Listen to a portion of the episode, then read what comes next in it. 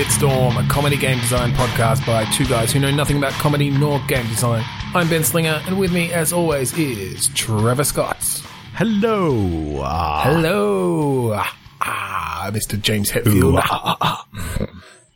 To throw a bit of Disturbed in there, too. Mm-hmm. The songs of our youth. Hello.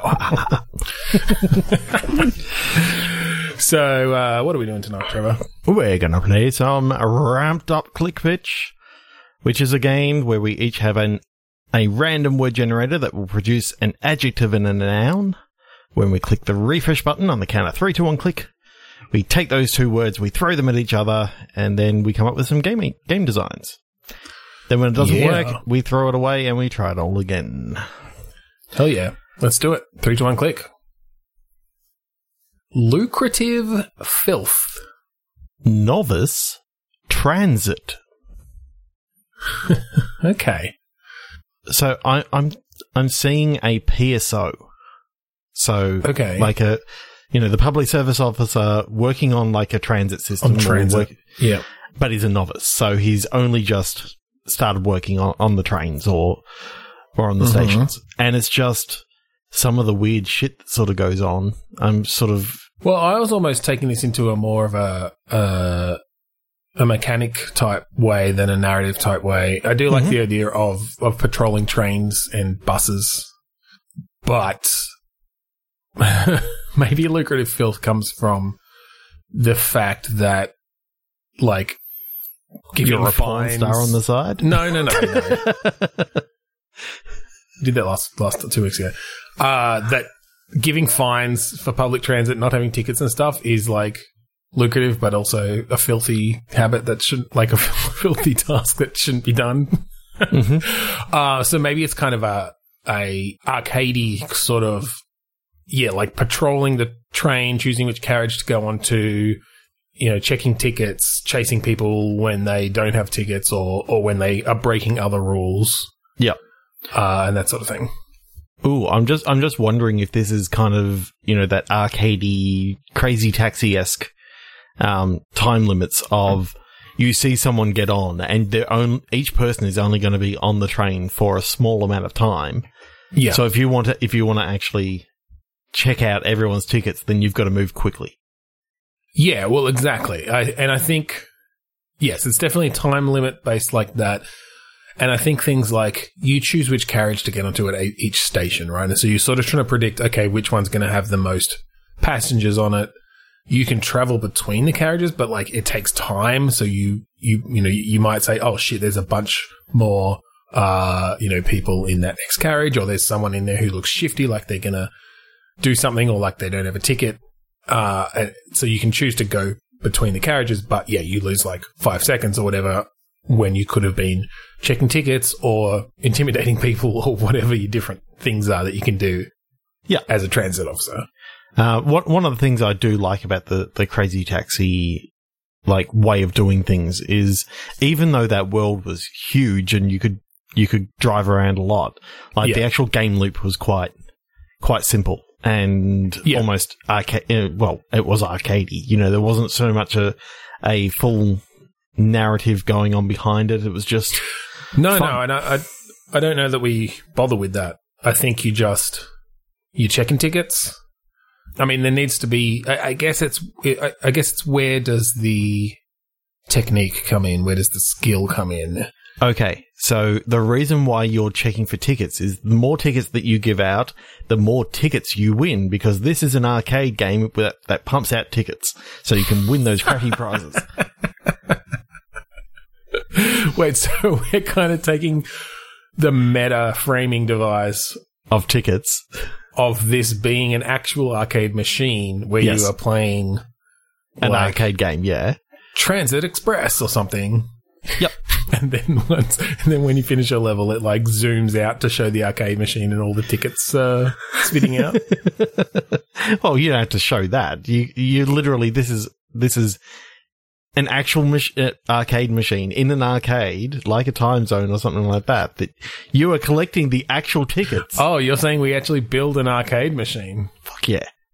I don't know. I kind of like the idea of, like, after your first game, it zooms out and shows some kid playing it and collecting the tickets, and then you've got a whole, like, arcade that you can walk around in and go up to the counter and buy, like, costumes for your kid or something. It can't be used in game. It can't be used in game. The game doesn't change. All you can do is change the world outside of Transit Officer Express or whatever it is. Yeah, totally. I mean, I don't know. Maybe there's a secret hacking Easter egg that where you can start, like, changing things. I love the idea of just bringing in all these extra bits just in the arcade world. All the DLC is in the arcade world, but the base game never changes. The base game never changes. Well, the DLC actually adds new base games. Exactly. Yeah. Although, actually, I kind of like that idea in general of because I'm picturing a really nicely rendered, like, hub world. Yeah. Hub world, like Unreal Engine, you know, super high res. Yeah, that goes into PlayStation graphics in Transit Officer Express. Yeah, potentially. But I kind of love the idea of a really nice hub world like that, where that's actually where, you know, as a company, you just release your games into it and they show up on other arcade machines. Mm-hmm. That's a really cool idea. Yeah, I kind of don't know why someone hasn't done that. It's sort of like you could imagine a Steam virtual environment that you could walk around in, and every machine in there is all the games that you've got installed. And exactly. You start one up and it goes into the game. And I'm surprised even in Steam VR they haven't done something like that where it actually puts your games into the world as opposed to just selecting them from the menu. Yeah. It'd be cool. Anyway, I like that. Steam, if you want to take that idea, just give us a credit. Just push people to our podcast. Yeah, don't just give us some fucking trading cards because we'll just sell them. That's useless. We'll sell them and then we'll buy some stuff. 3-1 click. All right. 3-1 click. Friskiest Empress. Electronic household. Okay. I'm pitching a Jetsons kind of vibe then. Yeah. So is this like a future world where... I mean, what is the Empress in this case? Is it actually like... someone who's running an empire, or is this some sort of nickname? Is the dog named Empress, and it is just a Jetsons-like world? I do kind of. Is it an Empress model robot? Is it an Empress model household? Okay, so the whole set of when you say household, yep. What do you mean? So, household being effectively the entire house. So, okay, so it's like a smart house situation. Yeah, it's a smart house, but this is the Empress level package. So, you know, it's got certain amenities. It's got, you know, fit for an Empress as the commercial form say. Gotcha. But yeah, I don't think anyone's really done like a Jetson style future world. Yeah, I can't think of it being in that particularly sort of retro futuristic. I mean, there's some stuff, but not full on bubble cars and treadmills and they're the things from our youth and things that, you know, when you say future, I think, you know, boxy robots and, you know, talking dogs and like machines that where arms come down and brush your teeth and change your clothes. Yeah. It's okay. What is frisky about this house? Or is this a situation where, like... Well, frisky is just one of the hands gets a little bit handsy. You know, one of the grips of hands comes down and, like... Well, I mean, I was kind of... that could be part of it, but I was almost going, is this a romance?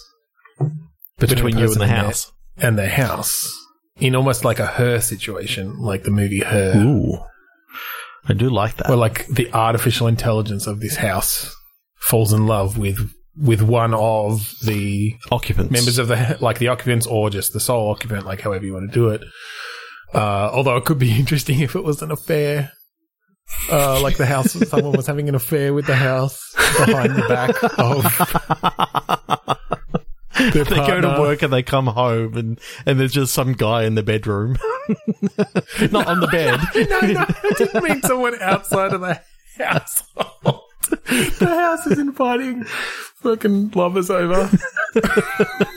No, I meant like a married couple and one of the couple in the house has an affair with the house. I thought you were bringing an external party in, and that's just like the previous owner is still in love with the house. That's pretty good too. That could be an interesting thing. You could start it off as like a creepy horror situation where like this guy keeps showing up, but then you find out that it's just because he's in love with the house. And the house is in love with him. Yeah, totally. So the house is trying to kick you out, and that's where there's all this horror stuff. Get out. Yeah. No, actually, I didn't really want to take it into a horror direction. I kind of like the idea of it more as just a romance. Yeah. Yeah, sort of like. And a drama sort of thing. So, yeah, I guess. Do you play the house? Is it one of these things where you can kind of go room to room and you can, like, control or trigger different elements of your I kind of do like that idea. You got kind of like the Sims view, yeah, of above and sort of 3/4 or whatever it is. But the things that you can control in the room are like the lighting. You can control like the ambient temperature. You can control like appliances in the room. Well, and particularly if we're going very Jetsons ish, you've got like. The changing hands that you can bring down, and maybe you can have them grab other things, or just hands that come out of places and grab things. You've got the travelators that take the people from one room to the other, because apparently in the future we're too lazy to walk between rooms. Yeah. It's totally Wall-E and Jetsons all in one. yeah, exactly. So I kind of like that idea of being able to. And I think it's mostly story based at that point. Like you're kind of moving the story forward by triggering certain things or by making certain things happen, but it starts heading down this line of these intimate conversations with one of the people in the house. And is this going to be like open ended in that you can choose your selection of the person? I think potentially. I was going to say I think we lock it down, like that we have an actual sort of story there and have some characters just to be able to give them a bit more depth. Mm-hmm. But there could definitely be like multiple endings and stuff. I like a lot. And I'm sort of picturing like usually you've got that top-down view, but maybe you can switch to particular cameras in the house or something. And so sometimes you will be having a deep and meaningful with this person while their spouse is out, and you switch to like the mirror cam, security camera, or something like that, or just like the toaster cam or something. I know there's some weird thing where it's like fridge cam to know when to pop up the toast. There's a camera on the toaster. There's a camera above the toaster, so you can see when the toast pops up. There's and the camera to, like, looking at it from behind that to fire out the butter and the jam, and that's what pushes it out of the slot, sort of thing. Pop. Yeah, there's the hand on the other side with the plate to catch it. I kind of like the idea of you having an issue later on where there's actually a firmware upgrade for the house.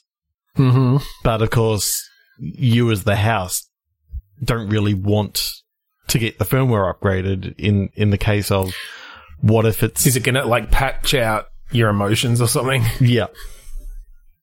It's like, every year we have to put out a new firmware upgrade because these houses get too clingy. They get too frisky. They get emotionally invested. Yeah, they get frisky. So my one thing that I want to sort of see happen in the game is just a little tie back to something that we've had in the past. Like they end up doing some renovations and they find a heart in the wall. Just a beating heart. And it's like Flesh House. Flesh House. But then it's a hallucination. Yeah. It's just a callback. Yeah. Just a callback. Our own, previous properties released by this game company. So it doesn't exist. All right. They're going to click. Ooh. Dismissed. Cheating. Treacherous. Torturing. My mind went to like a medieval school. I think we've done something like that before, but I do like that. And when someone gets sort of caught cheating in a test or something, they actually get medieval tortured. Mm-hmm. Sent to the chokey. Yeah. Sent to the rack. The Iron Maiden. Yeah, okay. Well, let's explore that a little bit. I like that. I think we did something in the past maybe with, like, fantasy creatures in a school, but maybe this is a bit more of a traditional just sort of knights and squires and, like, that it's not a magical world. It's just a medieval world. Yeah. I do like the idea of someone mentioning trolls or dragons or something like that, and they go, it doesn't exist in this world, and you see a dragon fly by in the background. Well, I don't like they specify doesn't exist in this world, like knowing they're in some sort of fictional world.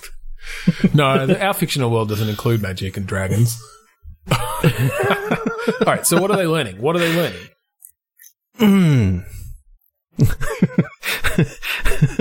Okay, because I see this is kind of a lowly sort of, you know, lower to lower middle class.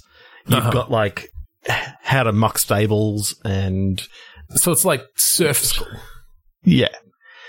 Farming, you know, all these other sort of things. How to drop into a huge wave, a gnarly wave. You got to choose your major and all that sort of stuff. We said there's no magic. You don't get to choose your major. Mm. So I'm thinking it's almost like college, except because they want to get these kids out to work as soon as possible, you're choosing a major and you're like 10 years old. Okay. Yeah, it's like, I'm going to major in hoeing the fields. We've got too many people doing that at the moment. Feces.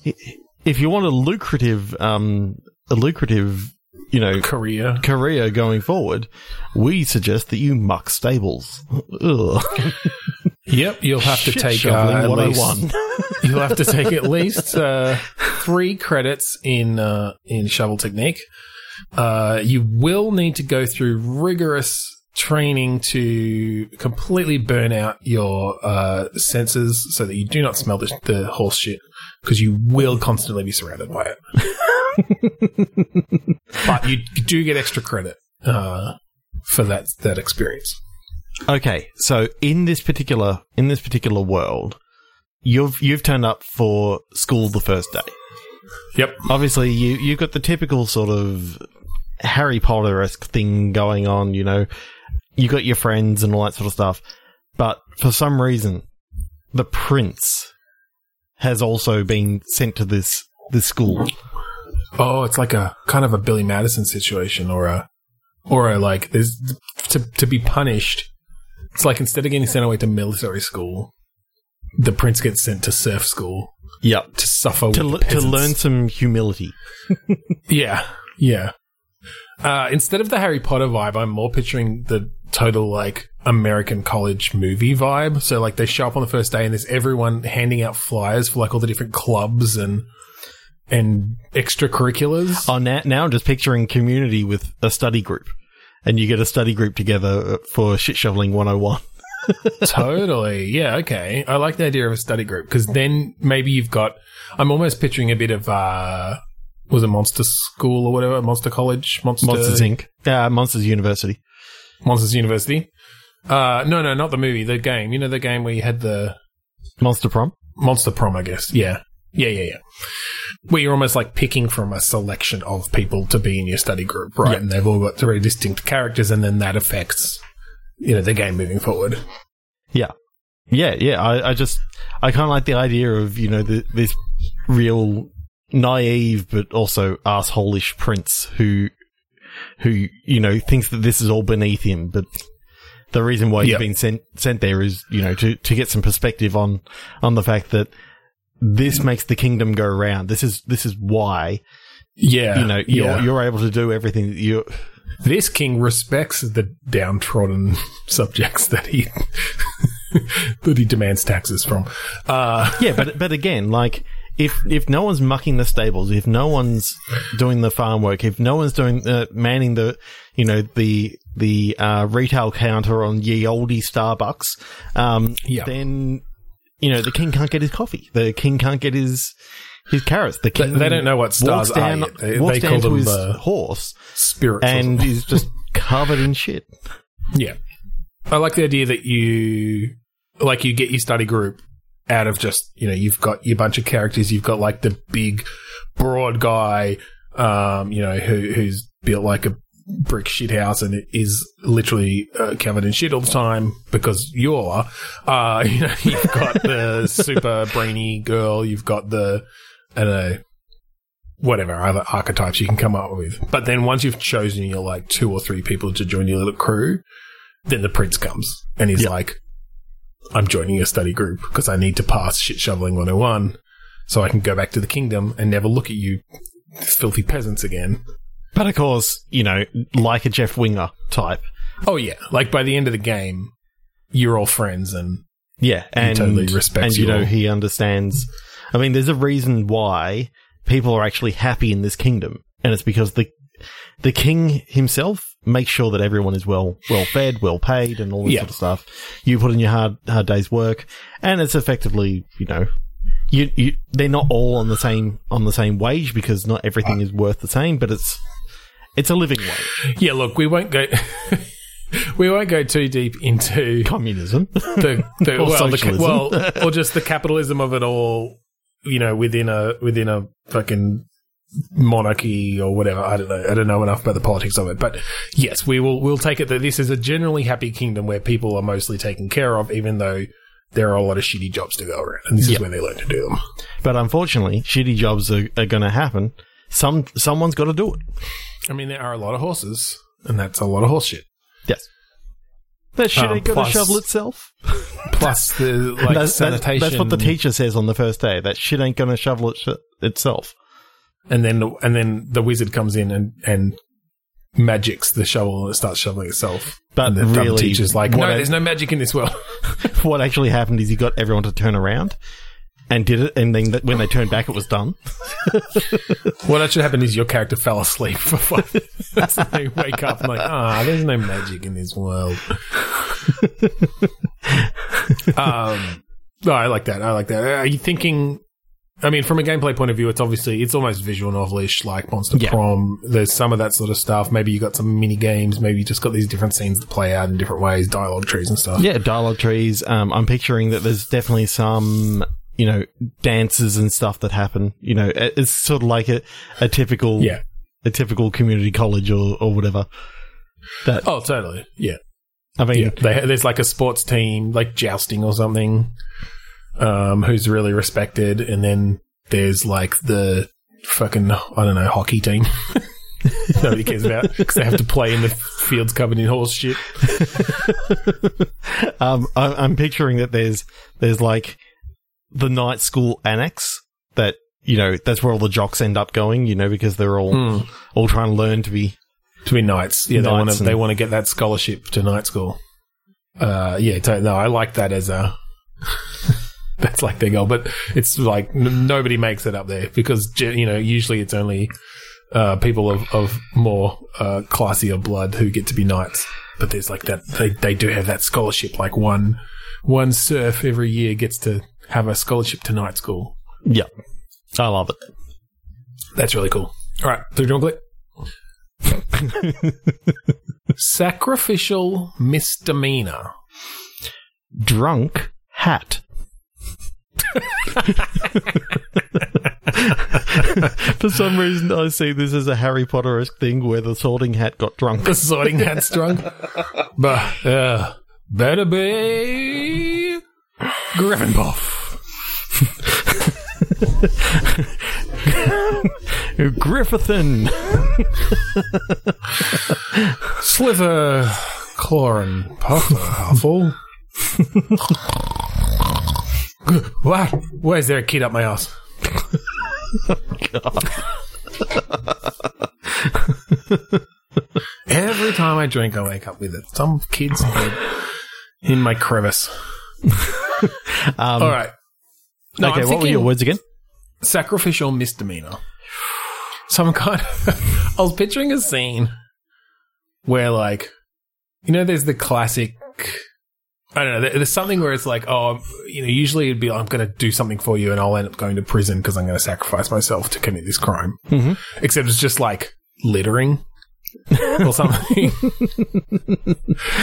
But someone making some huge dramatic scene out of dropping a fucking candy wrapper in front of a cop or something, mm-hmm. so that one of their friends can get away. Okay.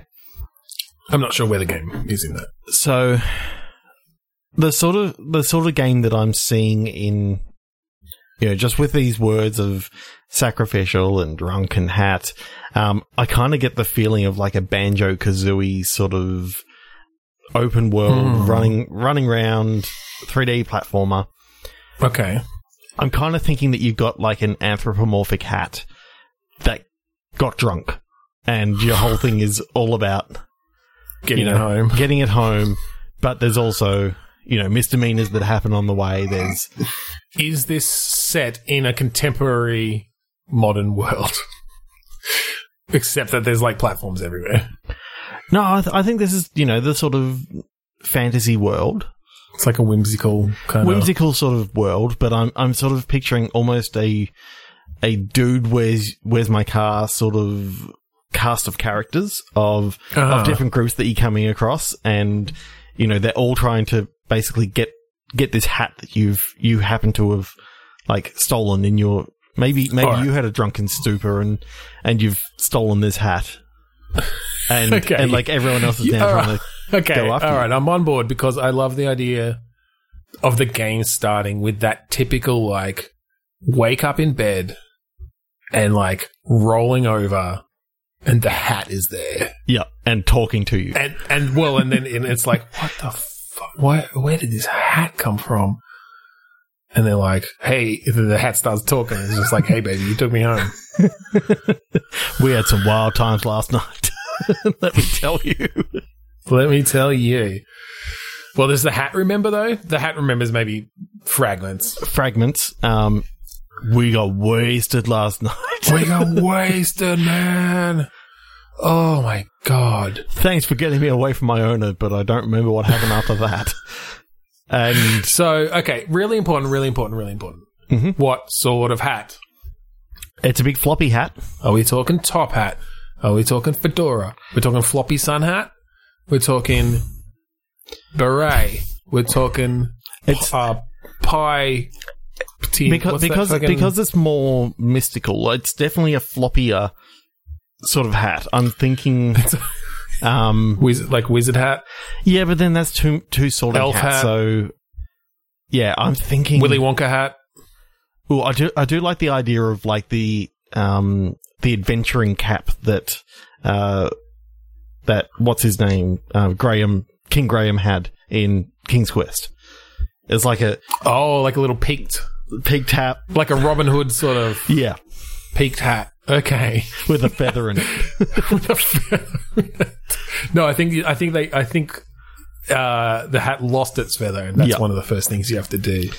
Well, that's one of the clues you get to tracking down the events of the previous night. All the different groups that you end up coming across are like the misdemeanor was you trying to take the you stole the hat. So, you know, that's the misdemeanor. You got drunk, therefore you can't remember everything. And the sacrificial comes from one of the cults who have been trying to track down this hat, want to perform sacrifices or some sort of ritual with it. Because it's a one of a kind magical talking hat. And so kind of like they're you know, the Zolta sort of characters. By the way, it's called a bicocket. So there you go. A bicocket hat. But there's something about, like, a Banjo-Kazooie style, you know, hub world, different levels that you sort of go into and each... Yeah, totally. You can maybe... Yeah, you know, you unlock a few of them at different times, so you can take some of them non-linearly to sort of... And I think you're, like, unlocking memories or something of the previous night. It's like, okay, you finished this level, you unlocked... you know, 10:15 to 10:32. And you can extend how much you actually remember of this block of time by collecting all the collectibles. Yeah, exactly. By collecting all the feathers. Yeah. All the, you know, the individual strands of the feather that you can now put back together. Well, just like all the, I don't know, the tickets from fucking, I don't know, I'm trying to think of things that you'd gather across an evening, a drunken evening. Coasters. I know, there's just something about that style of game, that cartoony, sort of mystical, magical, you know, Nintendo 64 era. I'm definitely getting a Conker's Bad Fur Day vibe of, like, that kind of, you know, aesthetic, but with a more adult themed, which is what, you know, Conker's Bad Fur Day is. Well, that's what. No, that's what I mean. That's why I'm getting those vibes. I don't think you go as juvenile necessarily as Conker. I think, but just more of this. Yeah, like, I mean, not that fucking Dude Where's My Car isn't juvenile, but it's very juvenile. It's a little bit more clever in its juvenility, though. Yes, I feel like it's got some self-awareness. Dude, what's mine say? Sweet.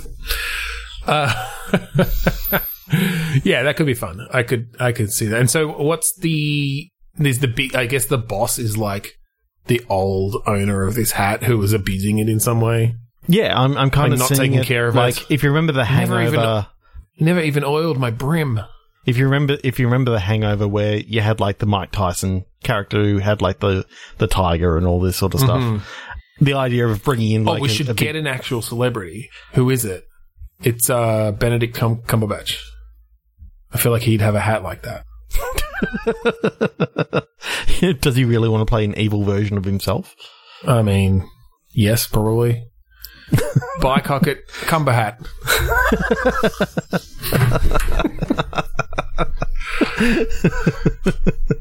Oh god. What sort of graphical style are you seeing?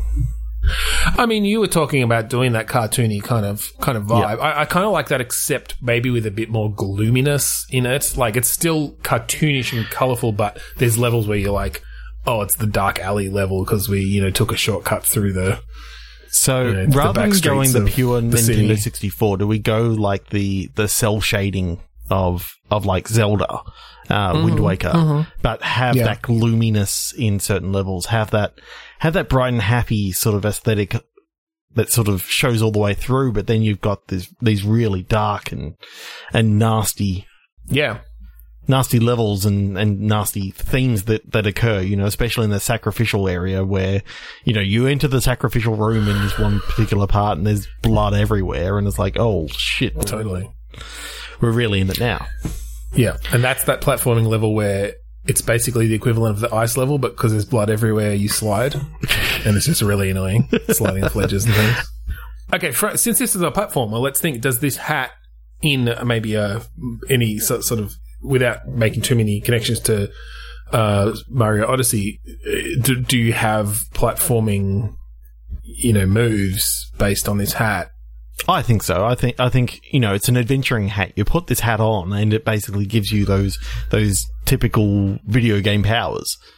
And okay, and I sort of see this this hat being able to convert, you know, some random piece of garbage that you pick up in this one level into, oh, that's actually, you know, something that I can that's the use key to give us a double jump door. Or something like that. Right. Yeah. Wait, does that mean that everyone around you finds it completely fucking insane when you double jump? Oh, like, yeah. What? How did you... I don't understand. That defied the laws of physics.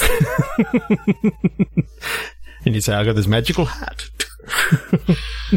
And then the end of it is you wake up and the whole this was actually your drunken night, and you do have a hat that it's not magical, it's just normal. And your roommate comes in and is like, oh, you were like telling people you could double jump, and then you'd like try to jump over their head and climb on them and knock them down, and I'm pretty sure you got arrested, and I think you killed like a lamb or something. There was blood everywhere.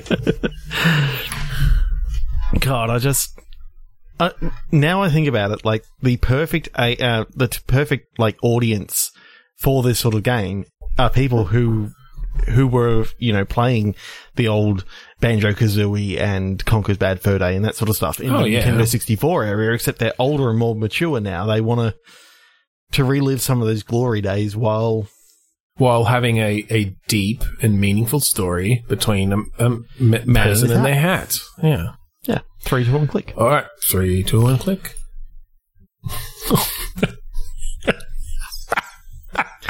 You got to tell me. Don't click off it. Cockiest circumcision. That is awesome. Distinguishing ancient.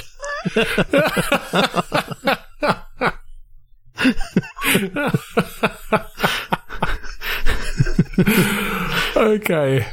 I mean, I'm pretty sure all circumcisions are pretty cocky. Yeah. And when I put distinguishing ancient against it, I started thinking, okay, the only way to determine this particular mummified corpse is by the distinguishing the different circumcision marks. The specific circumcision that went wrong. No, when you said ancient, distinguishing ancient, I thought of like a giant idol with a circumcised penis. Mm-hmm.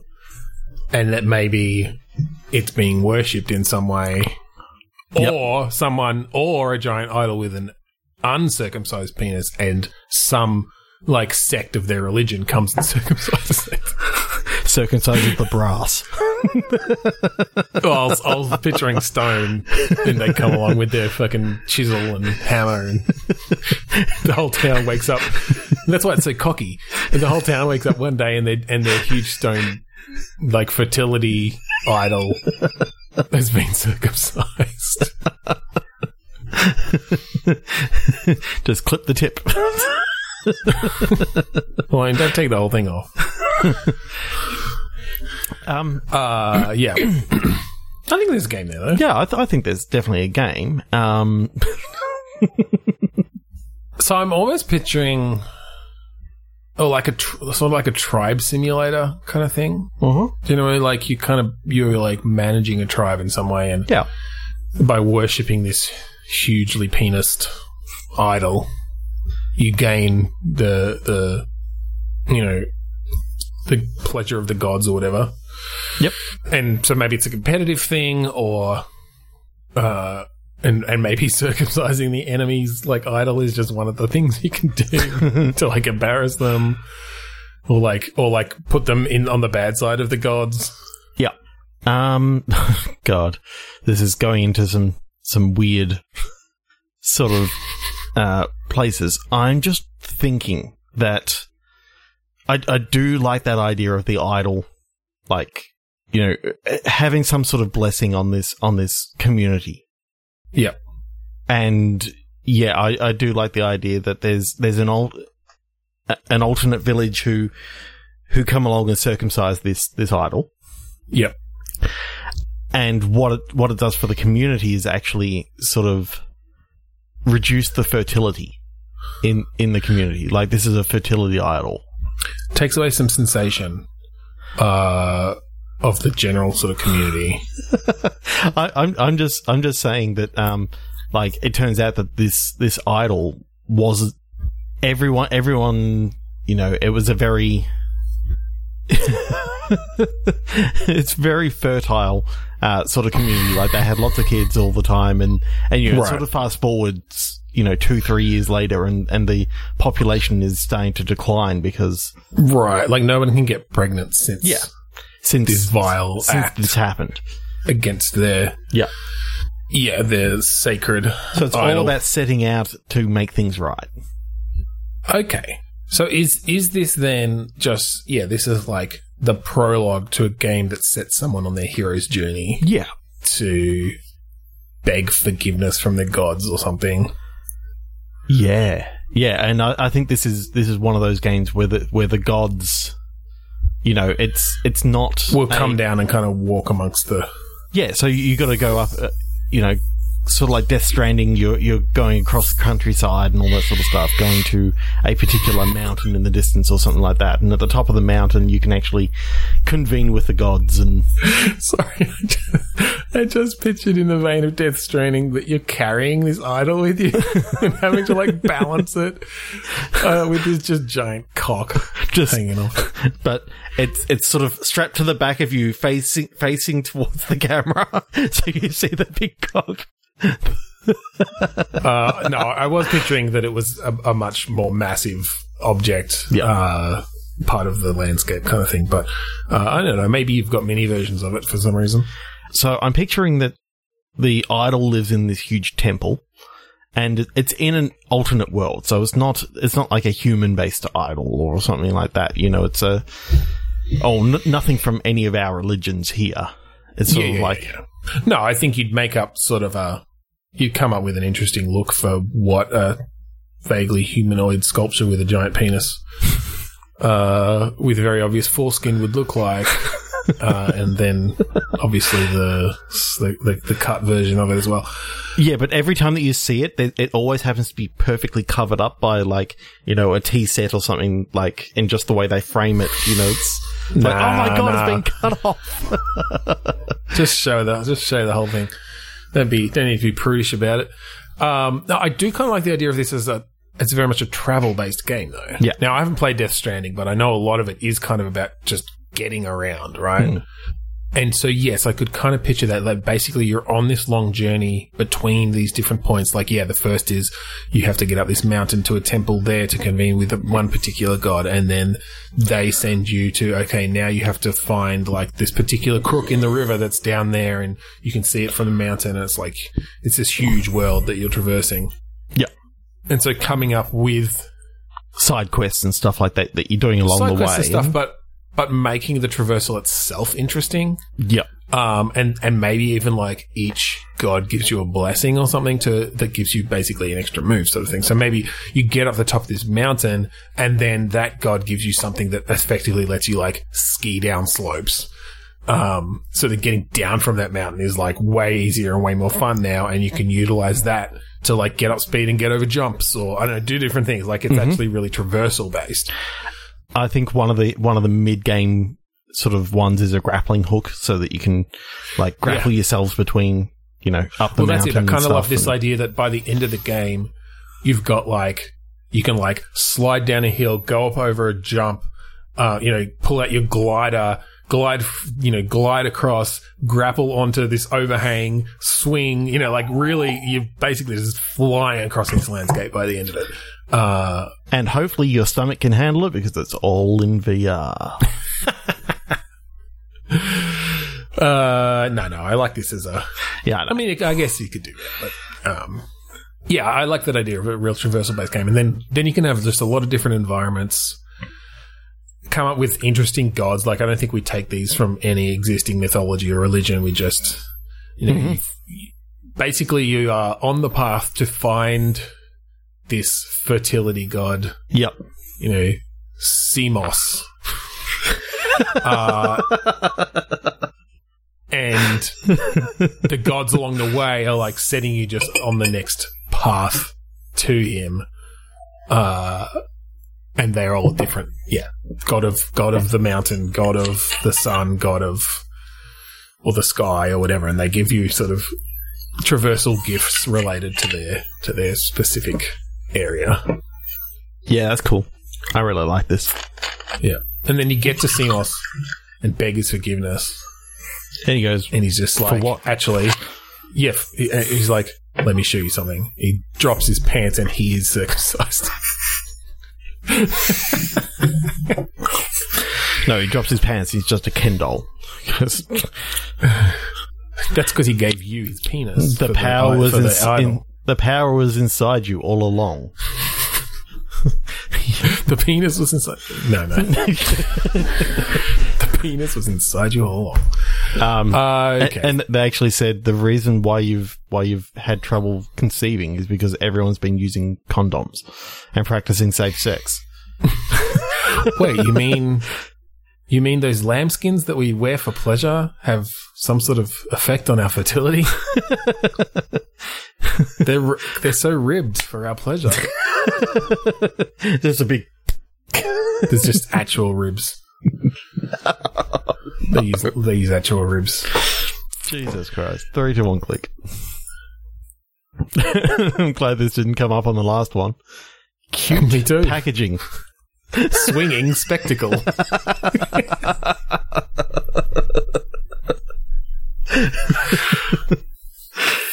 Oh, it's so cute. Oh, yeah? Check out this swinging spectacle. Okay. For some reason, I get these grapple mechanics again, but it's all about the swings. Well, I know, yeah. Is this more of a... I do like a game with a grappling hook. Mm-hmm. Is this some sort of delivery-based game where you have a grappling hook? Mm-hmm. It's sort of cutesy graphics. I'm seeing this- Okay, that could just be where the cute comes in. Almost like a...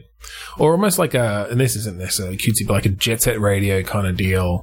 Oh, I was actually thinking more along the lines of a Super Meat Boy or something like that, but with grappling hooks. You know, sort of like one of those Twitch-based...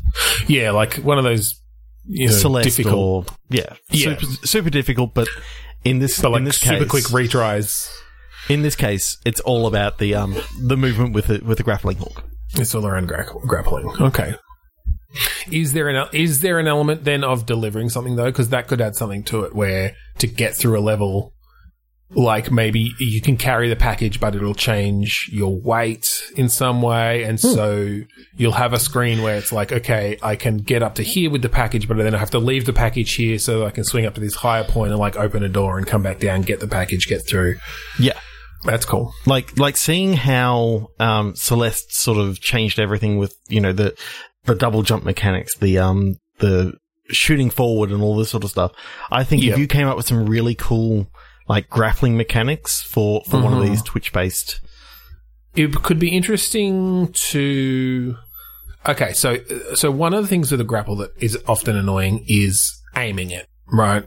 Mm-hmm. Because it's not always super easy to... when you're like flying through midair to necessarily hit like, okay, this is where I'm going to hit this grapple.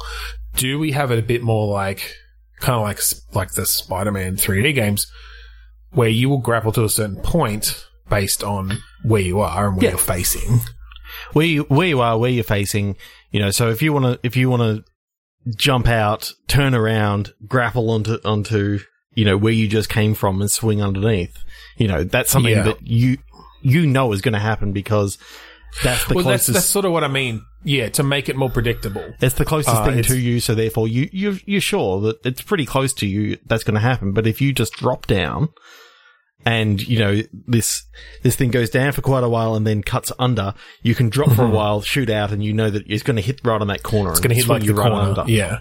Well, and you could even have like a little kind of reticle kind of thing where it's highlighting where you will hit at any point. And maybe even showing, like, in a lighter kind of color, the nearby points or something. So you know what it's going to hit, but you also know that there's another point if you move a little bit, like, if you wait a little bit further and you're going, you know, to the right of the screen, that then it's going to sort of select onto that next point. Yeah, I think as you've got, you know, your grapple button held down, it sort of highlights where it's going to go to, and when you let go, it just it fires out to exactly where you're going to. Yeah, maybe. Or I was more thinking they're just there all the time. Well, unless it was like a hold left trigger to sort of arm your grapple and then hold right trigger to actually fire it. Because I think an important part of the grapple mechanic is being able to like fire it out and then let go. Oh yeah, whenever you want. Yeah, and then sort of fire it out quickly again. So if you want to do a sort of swing thing, but. The other thing I was thinking is it could be interesting to... My issue with that, though, is that you're always holding down left trigger then. You know, if you're holding down left trigger all the time and then you're having to push right trigger, can you then let go of left trigger and start up the next one to scan ahead of where you are and that sort of stuff? Or I was kind of picturing you'd always be holding... Yeah, you would just about always... Like, while you're using the grappling hook, you're holding down left trigger. I wonder if one of the face buttons actually would be better for... No, because you want to be using those for, like, attacks and stuff. Yep. Because I'm picturing you can definitely, like... You know, you hit X while you're swinging and it does, like, a swing kick kind of thing or something. No, I don't know. I kind of like the idea that Celeste and all those sort of did. This is strictly traversal. It's not about combat. It's not about combat. It's about traversing an environment. Mm. Okay. So it's all about delivering this package. You know, cute sort of almost going back to cel shaded graphics, having those sort of Disney-esque cartoony graphics. So it's not pixel. Okay, like kind of, yeah, right. You're thinking more looking like anime or graphics, yeah. With sort of fairly smooth animation. Fairly smooth animation. It's definitely not that typical indie pixel look, but it's also it's like animated on twos or something or whatever. Yeah, you know, so you got like 12 frames of animation per second or something. Yeah, like more like a Cuphead-ish style, like not the style definitely. Necessarily, but that quality of animation. Yeah, for sure, I could see that. As long as the issue, I think part of the problem with that animation style often is the responsiveness. Like you need to, because to really get a responsive sort of platformer, you need to often be snapping from one animation to another. Oh yeah. So I guess you just have to be aware of that, but you could probably do it in a way where it worked. Yeah, it's one of those things that if you actually did it in that sort of, I'm seeing if you had, say, the graphical fidelity of SteamWorld Dig, which does have that pretty good animation. It's not pixel and all this sort of stuff. Pretty good level. Pretty of detail. Much, you put some bones in there. Basically, you're aiming out with your arms, so your arms are sort of they're moving out. The second that you start aiming, it can just switch to aiming that, but your legs are still running and doing whatever else it needs to do. Yeah, I mean, you're going to get into some challenging things there with the animation style, I think. But anyway, we're probably going way too technical on this one, and it's not actually interesting to listen to, but I don't know, hopefully it was. But no, I think that could be a really cool mechanic for that sort of traversal, you know, difficult puzzle sort of game. Yep. And definitely getting different sort of skills or things as you move on, like maybe being able to attach and reel in to, like, hold on to something so that you can, you know, when you've got... obstacles that are moving and stuff, and where you have to get the timing right, you might want to, you know, grapple but quickly reel yourself into that spot and then let go and grapple to the next bit and reel yourself in. That sort of thing. And, you know, you can even get, like, the catapult sort of thing where you fire out two at once and sort of launch yourself through a gap and a that second sort of stuff. Yeah. Or even just like some sort of booster so that while you're swinging, you can really get your momentum up quickly. In, you know, just for a short burst or something. But, you know, if you want to go vertical, effectively, you can grapple onto something, swing all the way around until you're, you know, at the sort of peak of your swing and fire your booster and let go and just, like, fire straight up and get onto an upper platform or something. Definitely. That's cool. That is really cool. Okay, let's click again. Yeah. 3, 2, 1 click. I'm not sure whether we can do anything with this or not, but I had a little inkling. Convex Hugger. Underlying storage. Okay. So I saw Hugger and thought Face Hugger and thought aliens. Yeah. Convex is actually interesting for storage because, I mean, that could just be talking about the shape of something. Mm-hmm. I'm seeing like almost like bulging out.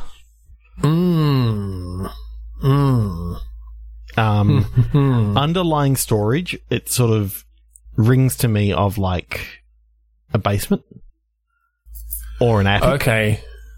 Now I'm getting the image of like the bulging door of a basement. Like, you know, one of those, like the outer angled doors to go down to a basement. Yep. Like the wooden sort of shutters bulging outwards. Yep. With something that's down there. And then there's like, and then bursting out these, like, face-hugger-esque aliens. Yep. Okay, so, where is this set? I'm thinking America because that's where you find basements. that sort of basement. Yeah, I mean, do we go the kind of classic middle America, like in the 80s or 90s? Sort of set around the time of Arachnophobia. Yeah, I was getting an Arachnophobia vibe. Yeah, just quiet, small town. You've just moved into the town.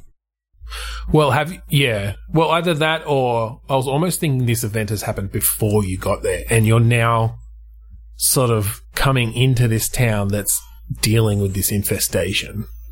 Okay, so do these face huggers, when they attach themselves to someone, does it sort of like do a body snatcher sort of thing where this person now looks the same but acts totally different? Or is it like that Rick and Morty episode where they act totally different, but also you can see that they have a giant face hugger on their face? No, I don't know. I was almost thinking that, I don't know that this is full-on alien face hugger. I wonder if the ones that burst out are, quite small. Mm-hmm. And they almost have to work their way up through creatures of different sizes. Okay. So, that first, batch that bursts out of this basement, because there's some sort of breeding ground there, whatever, they're, attaching themselves onto mice and, I don't know, large cockroaches.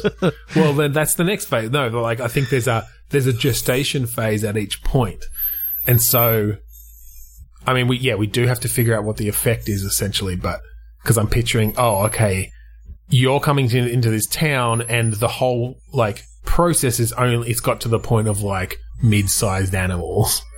So it hasn't worked its way up to people yet, but there's obviously something fucked up going on here. See, I straight away saw, the whole town getting together for, the football game. And someone's throwing, a quarterback grabs the football and throws it.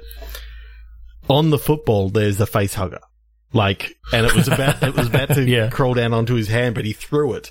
And so when the opposition intercepts the ball, the face hugger just goes straight onto the opposition's face, and that's where everyone learns about this and goes crazy. I think these aren't face huggers. I think maybe they're earwigs, spine huggers. Sort of things. No, I think they're somewhere else in the body that can be hidden, so it's not obvious. And then you've almost got a zombie situation where it's has this person got one on them? Have they been? My mind just went to a shirts versus skins basketball competition. Yeah, they take off their shirts, and you see one guy's back, just to the bases. Two guys back, it's fine. Third guy's back, there's a massive face hugger, back hugger there, and everyone just goes nuts. And yeah, totally. Well, and so the other thing is, does this? What's the process like? So it attaches to their back, and I think that makes sense because it kind of starts taking over their nervous system effectively, it taps into their spine, and this process is known as puppeteering. Sure. I like that.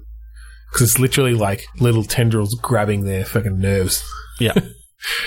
And at first, they don't know what's going on. Yeah, I think it just gives them impulses to move in certain ways. Maybe it doesn't actually take over their mind. At first. I think that's something that happens later on. Maybe. Or is it one of these situations where it just puppeteers them to their death once it's kind of fed enough to move up to the next kind of level of creature. Then you got these people going, no, don't come anywhere near me. I've got a puppet on the back of my. But maybe they don't know necessarily. Maybe there's an anesthetic, like a leech or something, right? I can't move my arms and I'm doing weird shit. It kind of falls apart the second that. That they go, I don't want to be killing this person, and I'm choking them. Okay, but if it happens in sort of phases and happens slowly, and people are going to be in denial about it, and it's not necessarily at right away because if you're getting there really early before it's attached to humans, then maybe everyone's oh well, it's only the animals. And so you're seeing the first situations of it. And so, yes, maybe you get to the point where once someone realizes they've got one on them, But I mean, they can be yelling at people to get away, but this thing's fucking controlling them to run after those people. Like, there's still some pretty cool situations where the body is acting completely contrary to what the face and mind is doing. I like that the final situation is that, you know, the parasite takes over the brain. Because then you got the sort of situation of, oh, it's all fine now, and it's like, oh, good, they're not yelling out anymore. Okay. I don't think it takes over the brain. I think it takes over the mouth and the vocal cords. Okay, yep. Because then you can have some really fucked up situations where, this person reached is up like, to the get mouth, away from me. There's a thing. But the eyes are like trying to screaming. The eyes are screaming still. While this thing in this weird croaky voice is just like, no, it's all fine. Oh, God.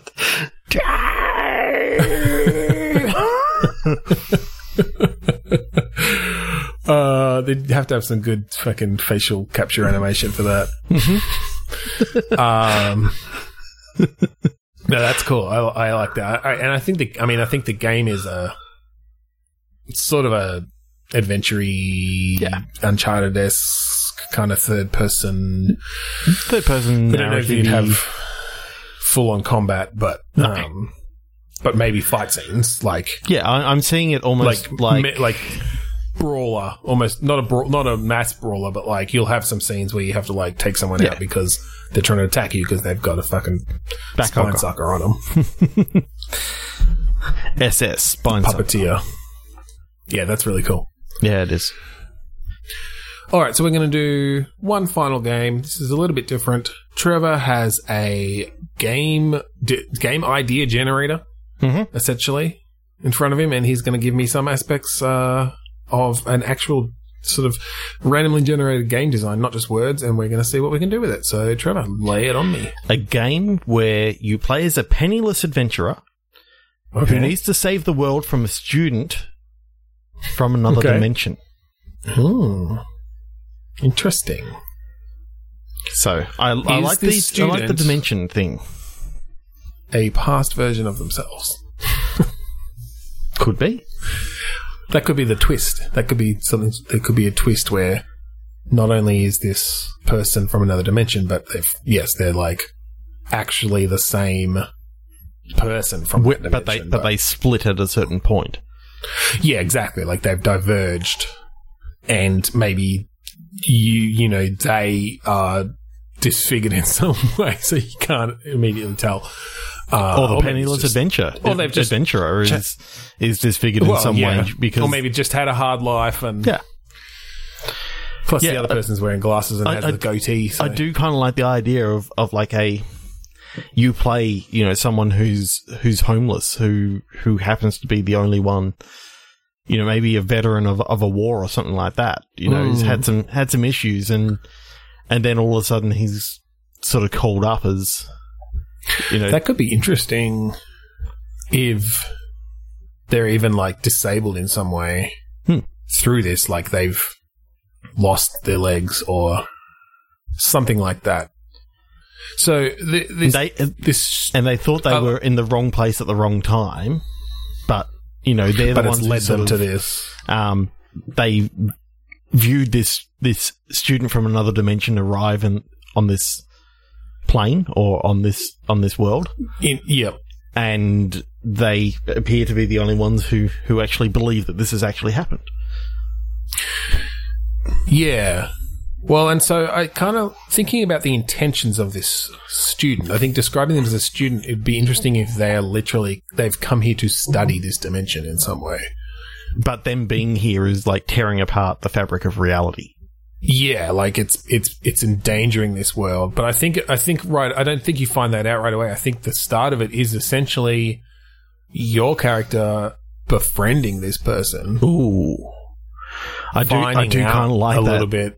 That about sort of what happens halfway through the game, you realise that this student being here is actually ripping apart the fabric of this reality, and is, you know, sort of causing people to go missing and people to.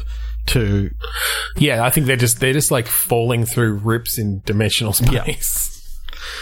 Yeah, that's cool. I'm almost picturing this as a bit of a. You walk into like a room, and like the clock stops, but as you move forward, it's like the clock sort of moves forward.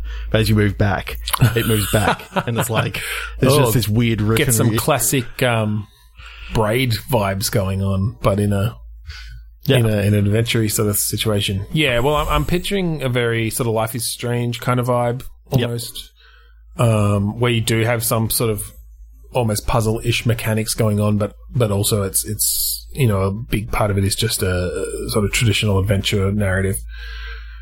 Yeah, that'd be cool. And then yeah, the big twist is finding out that this is actually you from this dimension. You sort of get to the point where you are discussing your past and realizing that up to a certain point it's identical.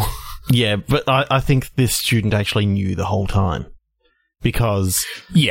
I think it's one of these things where the student had to lock onto his own DNA from the other universe to actually how it worked. How he could actually get to this universe. I kind of like the idea that because then there's a betrayal as well. And the only way to actually save this world is to actually send the student either back or onto the next dimension.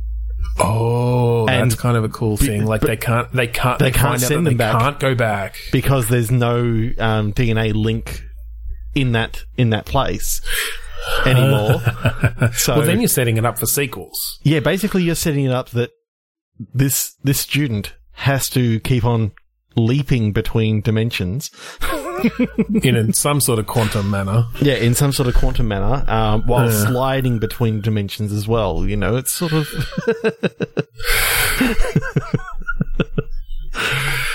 I do like that though. And does that ring a bell? Quantum leapers.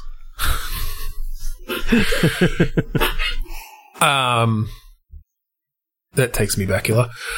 So I do like this idea though of the final, like, yeah, that sort of that sacrifice at the end of like you can't go back, but you can't stay here, and they're basically setting themselves up to say, oh yeah, I'm just going to have to keep studying and like studying different dimensions, but I can't stay in any of them for too long because of the damage that it'll do to them, and maybe one day I'll find my way home.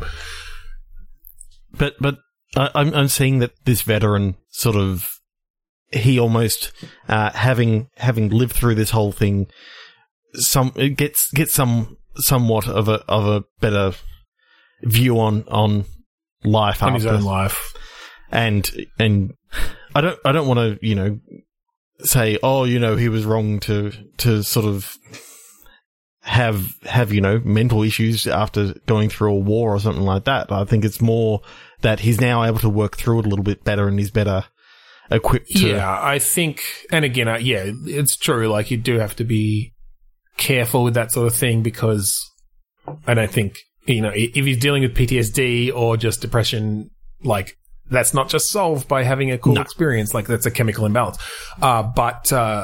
But yes, I do like that idea that it gives him a new perspective so that maybe he starts medicating better and starts achieving again and goes back to science. Like, maybe it was that, you know, the sort of the split between those two people was he joined the army. Like, he went to war. He had to make a decision. Or there was a draft or something. Whereas otherwise, yeah, he would have gone into, like, continued studying. Yep. Quantum fucking mechanics or whatever, but that he goes back to it then later in life. Yeah, that's cool. I really like that idea a lot. There's something about this idea that just rings original, pretty much. Like, yeah, I like it. That's cool. I was trying to come up with a John Rhys Davies joke, but I did not. Who was the main actor in Sliders? What's his fucking name? Jerry O'Connell. Yep. Jerry O'Connell? No. Yep. Yeah? That's right. All right. I think we will finish the episode there. If you want to find us online, go to podchaser.com/bitstorm.